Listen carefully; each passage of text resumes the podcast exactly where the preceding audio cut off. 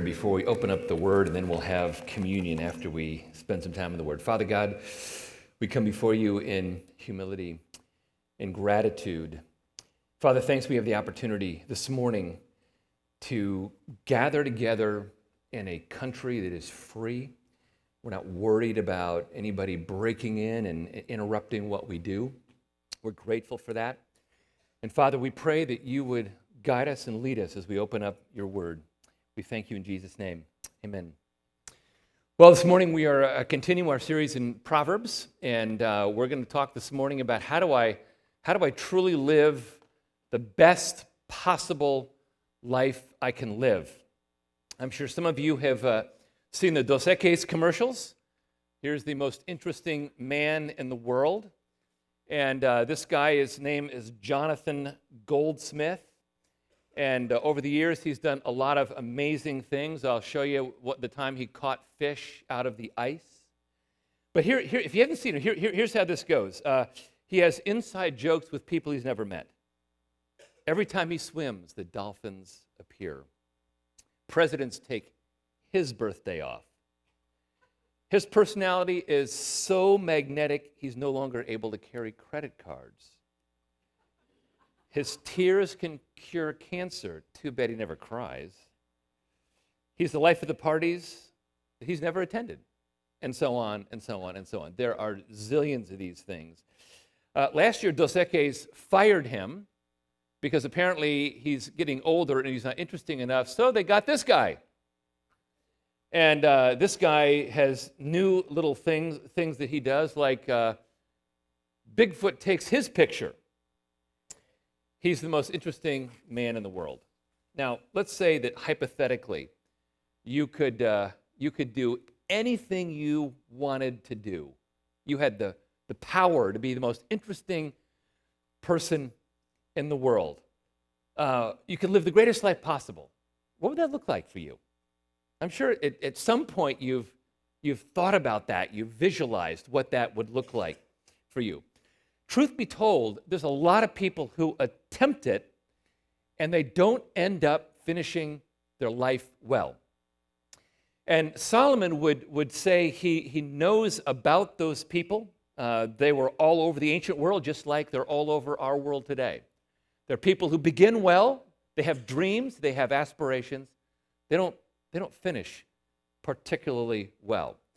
And so, what Solomon does in chapter 15 verses 20 through 29, is he gives us a, a paradigm for how to live well for the rest of your life. Now, I want to I want to show you how, how this works um, because Solomon gives the, the key idea right in the middle of the passage in 15, verse 24.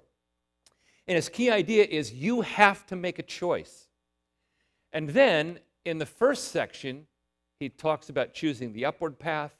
In the last section, he talks about choosing the downward path. Main idea is right in the middle, and then he talks about the upward path and then, and then the downward path. We'll start in the middle. In the middle, he says this The path of life leads upward for the prudent, that he may turn away from Sheol beneath.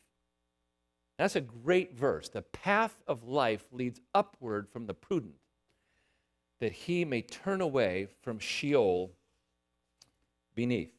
So, the first thing he's going to tell us is we, we've got to make a choice. We got, we've, we've got to make a choice. Uh, the upward path is a path in relationship with God, the downward path is a path that resists or rejects relationship with God. And those are the two choice, the choices that he presents. Now, I'll tell you, in our culture, a lot of times we don't like two choices. We like multiple choices.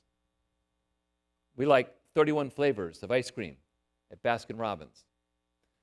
I read this past week that if you take all of the drinks at Starbucks with all of their variations, there are 87,000 choices that you can make when you walk into a Starbucks. I was in a Starbucks on Friday and somebody had so many adjectives be, before their coffee. I thought, I've never heard of that variety before. There's a lot of adjectives in front of that, of that coffee. We love multiple choices. The one problem is that sometimes life is an either or choice. We saw that in this, in this really amazing poem by Robert Frost. Two roads diverge in a yellow wood, and sorry I could not travel both. And be one traveler, long I stood, and looked down one as far as I could to where it bent in the undergrowth. And he talks in that poem about how he had to make an either or choice. Some choices are like that. Solomon gives us a choice like that. Peter was confronted with that choice in John chapter 6 because there was a lot of people who were upset by the teachings that Jesus was giving. And everybody's leaving Jesus. And Jesus says to the disciples, You guys want to go too? And Jesus says, Where, where do we go? You have the words of eternal life. Some choices are either or choices, and this is an either or choice. So let's start with, with the downward path. What exactly is the downward path? Well, when he uses the term Sheol, um, what he's talking about in the term Sheol is, well, it's the Old Testament place where the dead go. And Sheol could be a good place, a happy place, or Sheol could be a bad place, a place of meaninglessness and vanity and pain. Um, now, in Proverbs 15 24, he's referring to Sheol as a place of vanity, meaninglessness, and pain. Um, and, and here, he's not exactly saying that it's hell. What he's saying is it's a life that is meaningless and full of vanity that is moving in that direction. And if you die, that's where you go but it's a life that is encountering meaninglessness in the present, leading toward eternal separation from God in the future. Now, you know people who are on that path. You've, you've, you've heard about people on that path. I think about the tragedy of Aaron Hernandez, gifted football player, New England Patriots, uh, really good at what he did. He's a guy who couldn't control his anger ends up being accused of double murder, gets convicted, I guess, of one, and he commits suicide on the very day that the Patriots go to the White House to appear in their glory as the champions. Tragedy. A guy whose path took him down toward Sheol. Or you think about athletes like Warren Sapp of the Tampa Bay Buccaneers, a guy who made multiple millions during his life, and he declared bankruptcy because he didn't manage his life well. That, that's the idea of your life trending down toward Sheol, down toward meaninglessness. You think about Roy Raymond, the guy who founded uh, Victoria's Secret, and how he sold Victoria's Secret on top of the world. He then starts another entrepreneurial venture, it fails, and he commits suicide by jumping off of the Golden Gate Bridge. That, that, that's a life that is trending toward Sheol, trending toward vanity, trending toward meaninglessness. And I'll tell you, there's a lot of people who are on that path, a lot of good people on that path. You don't have to be a bad person to be on that path. Because trending down toward Sheol is the idea that I am resisting God, I'm going my own way, and I am encountering the normal and natural consequences of that. My grandfather is a guy who struggled with that for a time in his life. Uh, my grandfather, great guy, tremendous guy, very successful. Uh, finished his career in New York on Manhattan, worked in the Chrysler building. But he retired, and after my grandmother died, he wrote this very painful note to my mom. And in the note, he says, You know, we, we live and aspire to live like kings, and we die like dogs. And you could just see the pain poured out on the pages of this letter. It was a poignant, painful letter. Now, my grandfather became a Christian at age 96, but for much of his life, his life was moving toward that sense of meaninglessness and vanity. So that's the downward path. What's the upward path? If Sheol is the path toward meaninglessness, what's, what's the upward path? Well, well, the upward path is a sense that I am, I am on a path where there's a finish line. And that finish line is a line where Jesus Christ awaits me. There is the, the tape at the end of the line, and I have the opportunity to cross that finish line in the presence of the resurrected Jesus Christ. That's the upward path. It's a path where you sense that you're part of a story that's bigger than you are. You know, all of us want to be part of a story, a story that's significant, a story that's, that's meaningful. And when you're on the upward path, you sense that you're part of that story that's growing and getting bigger and becoming a whole lot more abundant. We're part of a big story, part of, it, part of, an, of an epic story. That's, that's the upward path. Now, Jesus' story is the quintessentially epic story. Son of God becomes incarnated in human flesh. And the Son of God lives a perfect, sinless life, gathers a group of disciples around him, goes to the cross, he dies on the cross, He's, he rises from the dead, he's seated at the right hand of God. He's part of the quintessential story. And as you come to Christ, you are incorporated into that, into that really big story. The upward path is a path of discipleship, it's a path of significance and meaning and, and story. So, the question that we have to ask as we begin to look into this passage is what, what path do I really want to be on? And if you're honest with yourself, if you're really honest with yourself, you might say both. Both. Because if you're a follower of Christ, you are still subject to the temptations of the world. And if you're an honest disciple, you probably will say to yourself at times, I kind of want to be on both paths. And the answer is you can't be on both paths. You have to choose one or the other. Now we look at these in a whole lot more detail. If we are going to be on the upward path, what does that look like? Well, that brings us up to verses 20 through 23. Uh, 20 through 23. Let me just start by, by, reading, by reading all of these verses. A wise son makes a glad father, but a foolish man despises his mother. Folly is joy to him who lacks sense, but a man of understanding walks straight ahead. Without counsel, plans fail, but with many advisers, they succeed. To make an apt answer is a joy to a man, and a word in season, oh, how good that is. Four bullet point ideas for what it looks like to be on the upward path. It's almost like these, he's giving us snapshots, proverbial snapshots of what the upper path looks like. Snapshot number one is that if you're living life on the upward path, you're living life with a sense of community. A wise son makes a glad father. Now, the reason why he says this is because in the ancient world, discipleship was always bound up with a family. It was in the family that you learned how to work a job. It was in the family that you learned principles of moral character. It was in the family that you learned the scriptures. It was in the family. Now, we can take this into the year 2017, and we can say that the way this works in 2017 is it's in the body of Christ, our new family. Now, discipleship for sure takes place in our biological families, no doubt about that. But in the body of Christ, discipleship is designed to flourish. And so, what he's saying here is that if you're on the upward path, this is a path that's designed to be lived in the context of community, where you are enjoying the presence of God in community. And you're, you're encountering joy in the context of that discipleship path. I had a conversation with a friend of mine uh, a couple of weeks ago. He was a fraternity brother. And he was telling me about, uh, about his story. He, uh, he owns his own business, he's done very well in his business. And he got to a point about 10 years ago where, where he was saying, I, I just felt like there's got, there's got to be something more. God has abundantly blessed me in my family, in my work.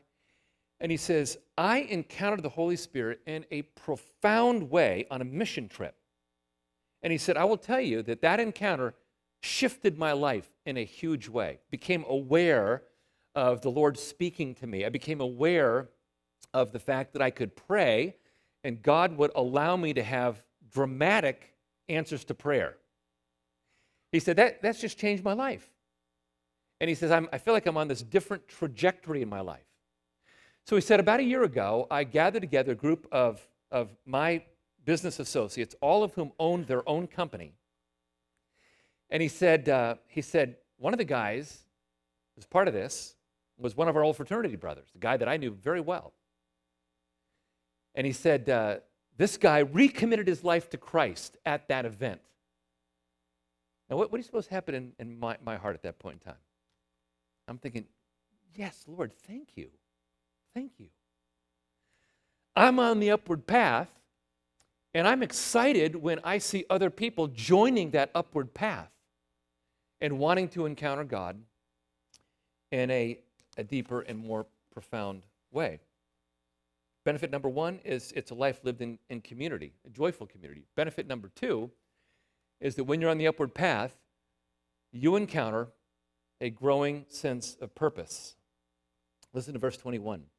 Folly is joy to him who lacks sense, but a man of understanding walks straight ahead. This is a great proverb that applies totally to our current environment. The, the term fool, remember, I've said this several times, is a person who says, I'm first and God doesn't matter. A fool is somebody who says, I'm awesome and God, well, not so much. That's a fool in the Proverbs. Folly is the culture that flows out of the fool's life. I'm first, God doesn't matter, and the culture that I bring into my world is folly. And he's saying that folly is sort of a joy, it's sort of fun to people who lacks sense. But a man of understanding walks straight ahead. Now I want you to think about, think about a person in the news who, who got savaged in the press for being a person of understanding. Uh, Mike Pence described his relationship with his wife. And he said that over the years, he had carefully built guidelines into his marriage. He made it a habit to not dine alone with other women. He didn't attend events featuring alcohol without his wife by his side. He didn't have female aides working with him late at night in the Capitol. He said, My, my, my reasons are very clear. I value my marriage, I prize my family. In the chaos that is state and national politics. I don't want anybody to have anything to say about my character. Well, he was ruthlessly savaged in the press. Man of understanding, walking straight ahead, ruthlessly savaged in the press as having old fashioned ideas, ideas that were completely out of date. And that is a, a perfect idea about how the, uh, how the term folly is used in the Proverbs. It's the idea of being contemptuous of anything related to biblical values. Now, for the person who says, I'm first, God's, God's, that doesn't matter, can you have moments of fun, moments of laughter? Of course you can. Easy. See that on, I mean, Saturday Night Live is sometimes funny. Comedy Central is sometimes funny. You can have short term, episodic events of laughter. Folly is joy to the person who lacks sense. But the person of understanding walks in a straight path. And the idea in the scriptures is that straight path is the pathway of wisdom according to the scriptures. So I, I, I wonder if you can take a look at the, at the man of understanding or the woman of understanding. That person has clear values and they walk according to those values. That person has a clear mission in life and they walk according to that mission. That person clarifies what it is they're about every so often and they orient their life to that thing that they claim to be about. If you're living on the upward path, you have a growing sense of purpose that you're walking in a path that leads toward a destination. By the way, how have those boundaries worked out for Mike Pence? Pretty well. Where people both on the left and on the right have said, yeah, that person is a person of character. That person is a person who has the respect of his family, his friends, because of the way he's lived his life and his family. So here's the third uh, characteristic of a life on the upward path you got a story that is moving forward.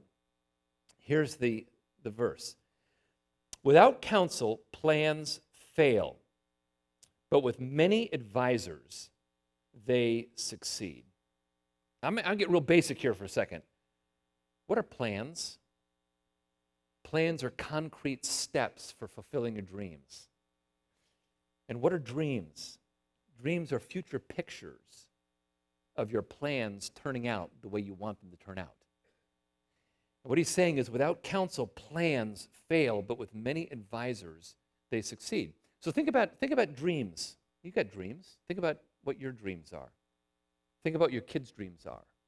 Someone dreams about starting their own business, and they dream about what life will be like working for themselves, being their own boss. Another person dreams of, cons- of competitive swimming at the collegiate level. Another person dreams of being part of a different company, and they're strategizing for that.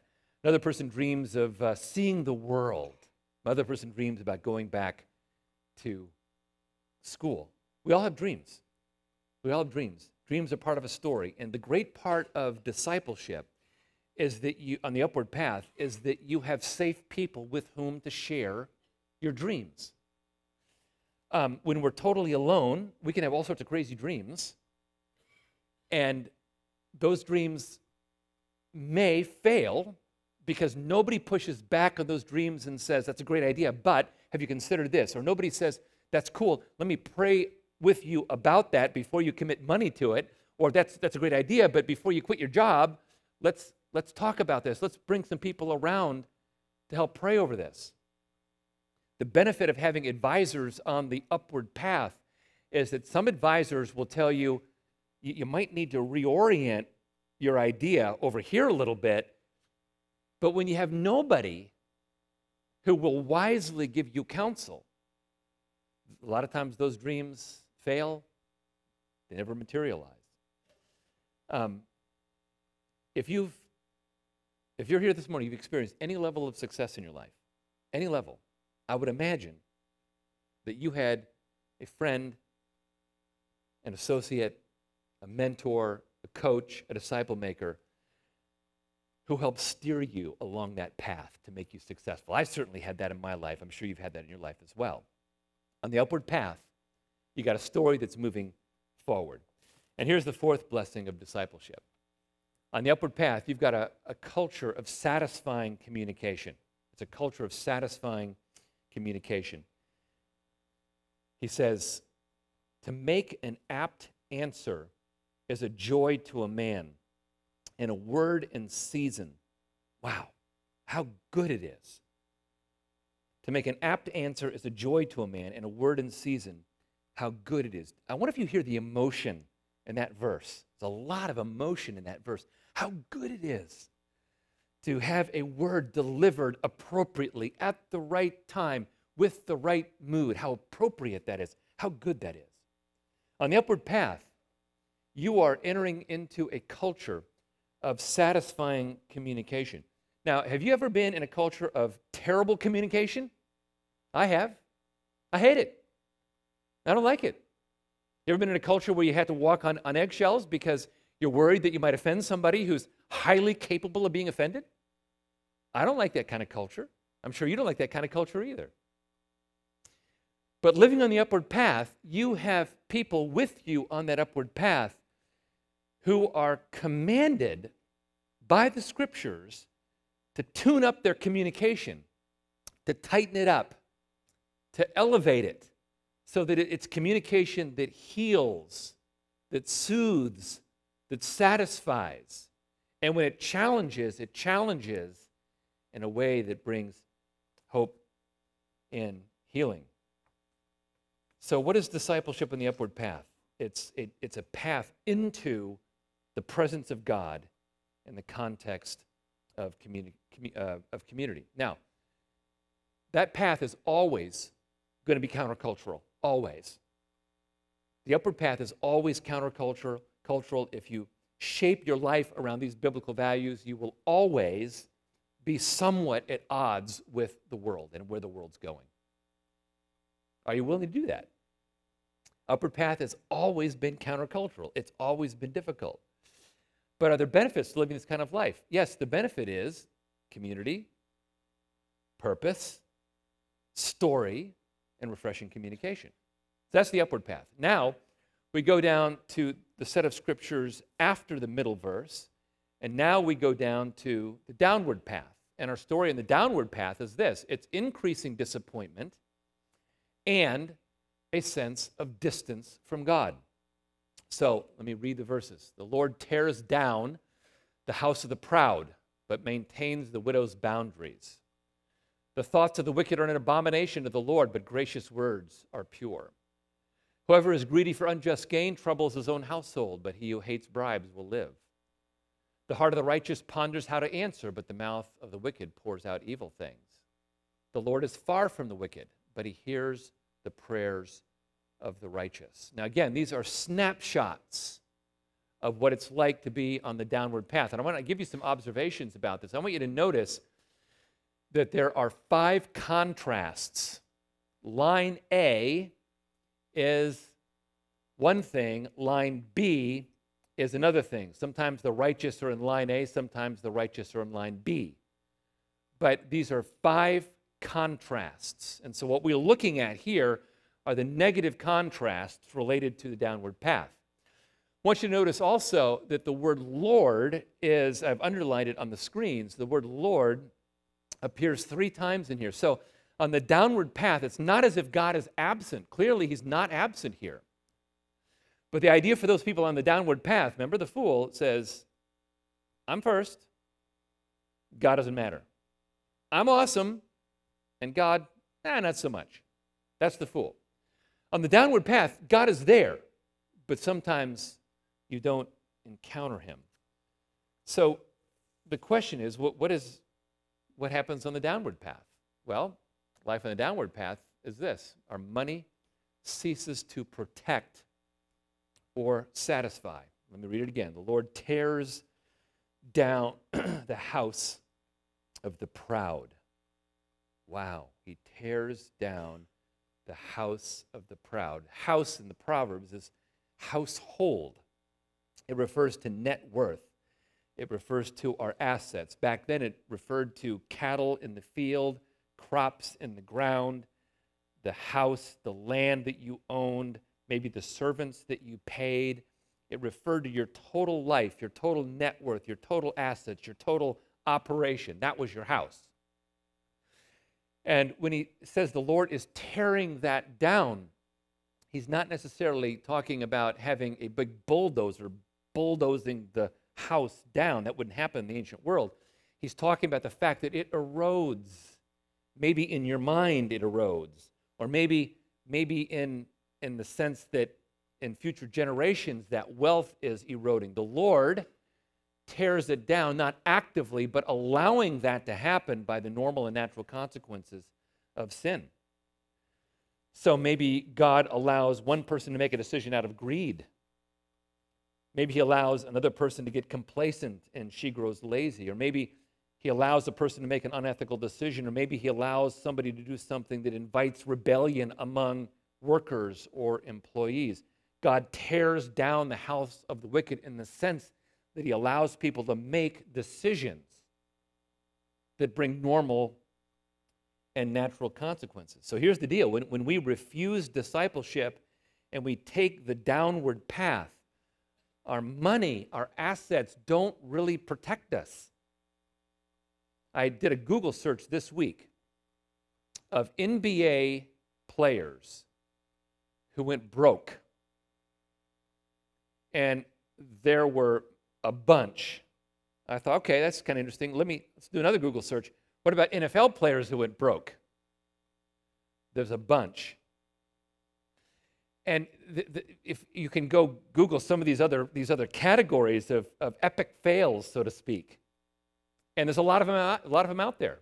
People who had everything, and what they said is, I made some dumb decisions. Well, when you're on the downward path, um, in some ways, you're not protected against those decisions because you're awesome. And God, not so much. You're first, and God doesn't matter. And so sometimes you make, you make decisions based upon a me first mentality. Here's a second problem on, on the downward path we slide into defeatist, into defeatist thinking. The thoughts of the wicked are an abomination to the Lord, but gracious words are pure. I love that term. Gracious words are pure. Gracious words describe the worshiper, the worshiper whose gracious words correspond with the words found in scriptures. Back in the ancient world, people would memorize vast portions of scripture. It was a memorizing culture. You memorized everything. You had to. You didn't have your couldn't uh, Siri. We remind me of uh, an appointment uh, Wednesday morning. I mean, you memorize stuff. We don't memorize stuff. We we outsource memory to our smartphones. They didn't do that in the ancient world. They memorized stuff. So the gracious words are words that you would speak based upon what you memorized out of the scriptures. Gracious words are pure in the sense that they're a delight to the God of the universe who set them forth in his word. But the thoughts of the wicked are an abomination to the Lord. That, that, what that means is the thoughts of the wicked are thoughts that dominate them and create a sense of angst and division and separation between you and God. When I was in college, I worked at the Miller Brewing Company, um, and I operated the Miller High Life labeling line. Uh, it was a really nicely paying job for a college student and I was in seminary at the time, and I needed, needed the money, and, and, and it was a great, great place to work. Great place to work. And I can remember, I thought, you know, I, I got to think about something. So I had the opportunity to copy out, uh, to copy out various passages of Scripture and memorize them while I was operating the Miller High Life line, labeling beer. One day I go into the break room, and a friend of mine in the, in the break room looks like he is just seeing a ghost. I said, Paul, what's, what's wrong? He says, I can't control my thoughts. He says, all I think about are fast motorcycles, women, and opium dens. That's exactly what he said. And he said, I, I don't know if I can stand it anymore. He was, he was having a panic attack. I can't, I can't, I can't, can't control my thoughts th- that, that's a great example of being on the downward path. On the downward path, you have thoughts that are out of control, leading to a sense of defeat in your own life.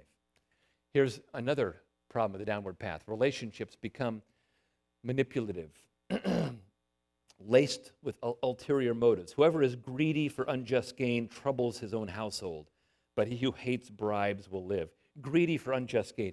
You think there's anybody uh, that you know in 2017 who's greedy for unjust gain? You ever, ever seen anybody like that, greedy for unjust gain? Some people are very skillful in their greed for unjust gain. You see, we have a, in, in a way, we have a culture that's greedy for unjust gain in the year 2017. It's true here, it's true all over the world, all over the world. And when it says troubles his own household, what he's, what he's saying is it ends up troubling people you're related to, it ends up troubling your financial household. It ends up troubling your net worth and your assets. You become a person who is manipulative and deceitful to get your own way. Life on the downward path is like that. And then finally, on life on the downward path, God is going to seem very far, very far from us. here we have two verses. The heart of the righteous ponders how to answer, but the mouth of the wicked pours out evil things. The Lord is far from the wicked, but, the, but he hears the prayer of the righteous. In one sense, God is everywhere. You know, God is, God is everywhere. He sees everything, He hears everything. Um, he hears the prayer of the righteous, but He's far from the wicked. In this sense, it's saying He's far from the wicked because the wicked is always pouring out evil things. God is not near to them. God seems very far to them. It's a life where God seems, God's love, God's grace seems, seems, seems very far. Now, I want you to think about these two contrasts. Um, because these two contrasts are profound. Discipleship has its benefits, doesn't it? It has its benefits. The upward path is growing intimacy with a person. The upward path is a path where you're in connection with people who love you and care about you. The downward path, it has negatives. It may seem okay for a time, it may seem like there's some good things in the downward path for a time. Folly is joy to a person for a time on the downward path, but it has significant negatives. Ultimately, that negative is distance from the God who created you and the God who redeemed you. So I want to conclude with a question as we prepare for communion. And the question is what path are you on right now? What path are you on right now? And I ask that question hoping that you will say, some of you will say, I'm at the fork in the road and I need, I need to decide what path I'm on. For some people, deciding on that path means they decide to be a follower of Christ for the first time. They transfer their trust onto the work of Jesus Christ. That's what it means to get onto that path of discipleship. Others of you who know Christ may, may say, you know, I will tell you, I feel like I have been on that downward path and I need to get back on the upward path. Others, others, others of you may, may say, you know, I feel like I'm really double minded because um, sometimes I want to be on that upward path, and sometimes, quite honestly, I really gravitate toward that downward path. And for you, you need that singularity of purpose that remembers there are costs to non discipleship. And we need to evaluate those costs to non discipleship. So I want to have a time where you can meditate on that for a moment, and then I'm going to pray, and then we'll, we'll transition into communion.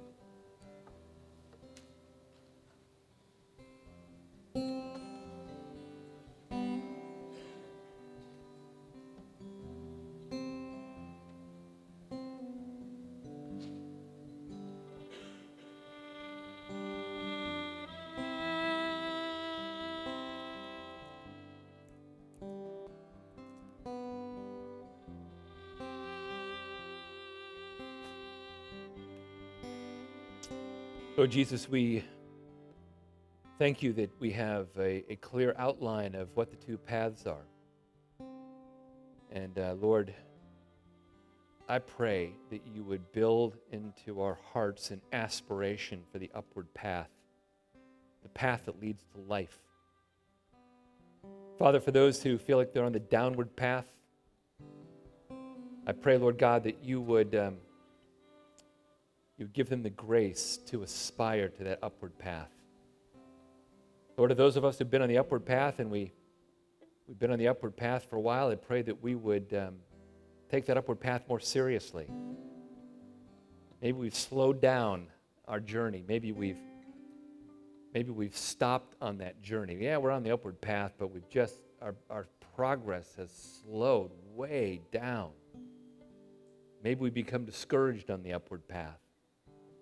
Father, I pray that we would recognize the blessings, the benefits, even the beauty to life on that upward path, and that we would enjoy you on that path. We pray this in Jesus' name. Amen.